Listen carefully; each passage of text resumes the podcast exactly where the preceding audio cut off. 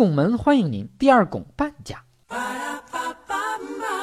欢迎各位不准时收看瞎扯淡。最近，麦当劳中国公司更名为金拱门，可谓是洋快餐本土化的又一个成功案例。起码名字够土，土的掉渣，满满的乡土气息、泥腥味儿。这就好像彭于晏改名成了狗剩。金拱门，拱门，你这是把顾客当猪了吗？你这么想也对，猪也爱吃嘛。进麦当劳就相当于进猪圈，拱门嘛。以前是走，咱们去麦当劳；以后是走，咱们去金拱门。听着有没有一种地主家的傻儿子请客的感觉？你要是碰见大舌头，走，咱们去猪拱门。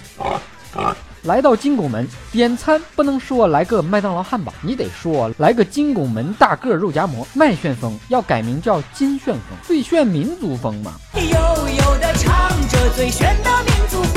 喂，你在哪儿呢？哎呦，我在村东头金拱门呢。听着是不是相当的接地气，没有一点违和感？其实啊，金拱门这名字不错，听着都财源滚滚，金子都拱门了吗？但还是有不少网友表示，麦当劳不知道是哪根筋抽住了。非叫金拱门，听名字就太 low。这就好像迈克尔·杰克逊改名成了尼古拉斯·赵四儿，没有食欲，不想去，掉档次，我都不好意思说你们。你说你都吃垃圾食品了，你还要什么档次呢？虽然说麦当劳的 logo 看起来确实像拱门，但是完全可以起个更朗朗上口、更高大上的名字嘛。你比如说叫双乳峰。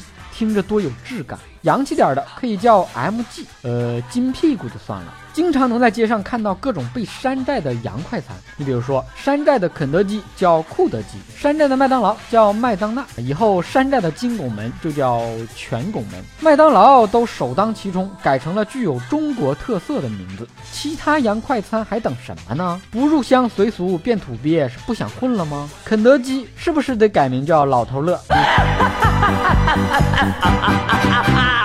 肯德基是不是得改名叫老干爹？你大爷！你大爷永远是你大爷！必胜客是不是得改名叫打卤囊？耐克是不是得叫对对对？扯淡归扯淡，言归正传，麦当劳啊，把中国的业务打包卖给了中国资本，所以啊，改的只是注册的公司名，门店该叫麦当劳还是叫麦当劳，还是原来的配方，还是熟悉的味道。资本本土化了，名字本土化了。